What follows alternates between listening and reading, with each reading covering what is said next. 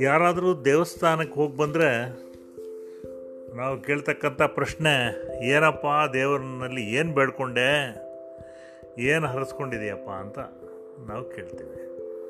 ಅಂದರೆ ನಾವು ದೇವಸ್ಥಾನಕ್ಕೆ ಹೋಗೋದೇ ದೇವರನ್ನ ಬೇಡೋದಕ್ಕೋಸ್ಕರ. ಆದರೆ, ಏನು ಬೇಡಬೇಕು ದೇವರನ್ನ?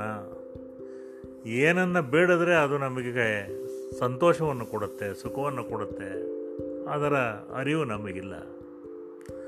ಗುಂಡಪ್ಪನವ್ರು ಹೇಳ್ತಾರೆ, ನೀನು ಏನಾದರೂ ದೇವ್ರನ್ನ ಬೇಡ್ಕೊ, ಆದರೆ ಅದನ್ನೆಲ್ಲ ಕೊಡ್ತಾನೆ ಅನ್ನೋ ಗ್ಯಾರಂಟಿ ಇಲ್ಲ. ಅವನು ಏನು ಕೊಡ್ತಾನೆ ಅದನ್ನು ನೀನು ತಗೋಬೇಕು. ಆಮೇಲೆ, ನೀನು ಬೇಡಿದ್ದನ್ನು ನಿನಗೆ ಕೊಟ್ಟರೆ ಕೂಡ ನೀನು ಅದರಿಂದ ಸುಖವಾಗಿರ್ತೀಯ? ಅನ್ನುವ ಗ್ಯಾರಂಟಿ ಕೂಡ ಇಲ್ಲ.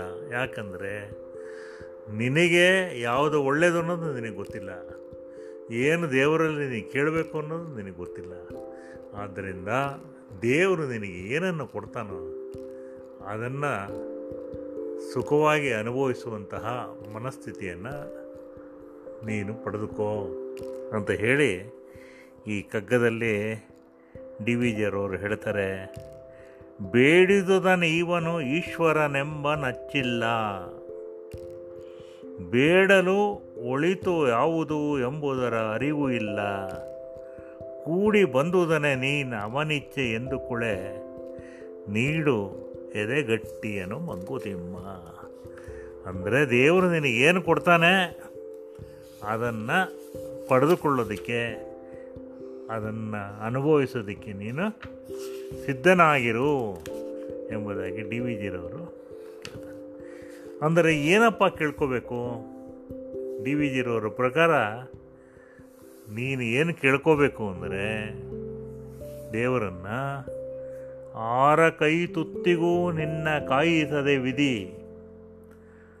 ಯಾರ ಭುಜಕ್ಕೂ ನಿನ್ನ ಭಾರವಾಗಿಸದೆ? ಆರ ಸೆಲೆ. ಸುಳಿವು ಅಂಟದ ಹೊರಾಗಿಸಿ ನಿನ್ನ ಪರಗಾಣಿಸಬೇಡು ಮಂಕುತಿಮ್ಮ.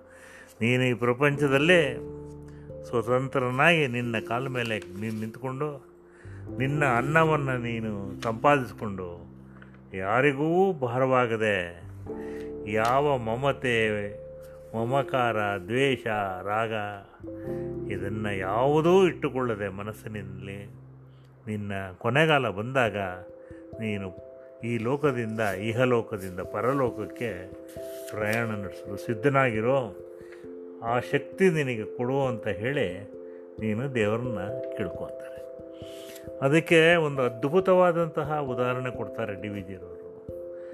ಏನಪ್ಪ ಅಂದರೆ, ಕಡೆಗಾಲವನು ತಾನೇ ಮುನ್ನರಿತು ಕಾಡಾನೆ ಅಡವಿಯಳು ಒಂದು ದೂರದ ಗವಿಯ ನೈದಿ, ಬಿಡುವುದು ಆ ಎಡೆ ಮೌನದಿಂ ಹಸುವನ್ನು ಎನ್ನುವರು. ಕಡೆಯ ಸಾರಂತು ನೀ ಮಂಕುತಿಮ್ಮ. ಅಂದರೆ ಡಿ ವಿ ಜಿರವರಿಗೆ ಇದು ನಿಜವಾಗಿಯೂ ಕಾಡಾನೇ ಆ ರೀತಿ ತನ್ನ ಹಸುವನ್ನು ನೀಗುತ್ತಾ ಅನ್ನೋದು ಗೊತ್ತಿಲ್ಲ. ಅವರು ಈ ಕಗ್ಗದಲ್ಲಿ ಹೇಳ್ತಾರೆ, ಮೌನದಿನ್ ಹಸುವನ್ನು ಬಿಡುತ್ತೆ ಅನ್ ಎನ್ನುವರು. ಈ ರೀತಿ ಹೇಳ್ತಾರೆ. ಅಕಸ್ಮಾತ್ ಇದು ನಿಜವಾಗಿದ್ದರೆ ನಾವು ಕೂಡ ಅದೇ ರೀತಿಯಾಗಿ ಮೋಹ, ವ್ಯಾಮೋಹ, ಮಮಕಾರ ಎಲ್ಲವನ್ನು ಬಿಟ್ಟು ನಮ್ಮ ಕೊನೆಗಾಲ ಬಂದಿದೆ ಅಂತ ಅನ್ನಿಸ್ದಾಗ ಎಲ್ಲರಿಂದ ದೂರವಾಗಿ